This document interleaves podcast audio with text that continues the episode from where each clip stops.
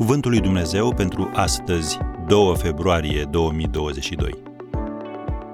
Fi darnic cu cel ce se îngrijește de tine. Totul vine de la tine și din mâna ta primim ce-ți aducem. 1 Cronici, capitolul 29, versetul 14. Persoanele generoase se simt întotdeauna în largul lor când vorbesc despre bani și se simt și mai în largul lor atunci când dăruiesc. Pe când oamenii egoiști fac o obsesie din a păstra ceea ce au și din dorința de a obține tot mai mult. De aceea Domnul Isus, care a fost cea mai generoasă persoană din istorie, a vorbit atât de mult despre bani. El a înțeles care este sursa lor, folosul lor și cine are toți banii. 16 din cele 38 de pilde pe care le-a rostit au de-a face cu gestionarea banilor și a averilor. În cele patru evanghelii, unul din 10 versete se ocupă de acest subiect. În Biblie se găsesc vreo 500 de versete despre rugăciune și cam tot atâtea despre credință, dar despre bani și avere sunt peste 2000.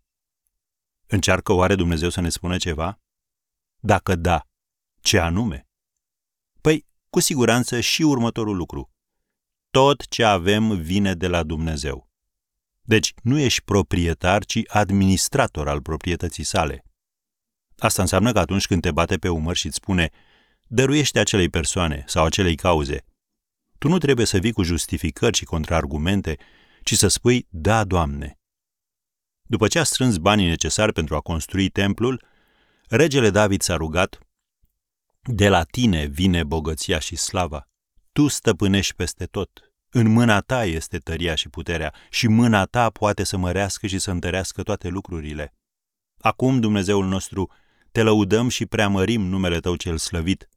Căci ce sunt eu și ce este poporul meu ca să putem să-ți aducem daruri de bunăvoie? Totul vine de la tine și din mâna ta primim ce-ți aducem. Am citit din 1 Cronici 29, versetele de la 12 la 14. Când îi dăruiești lui Dumnezeu, nu faci altceva decât să îi dai înapoi celui ce ți-a dăruit.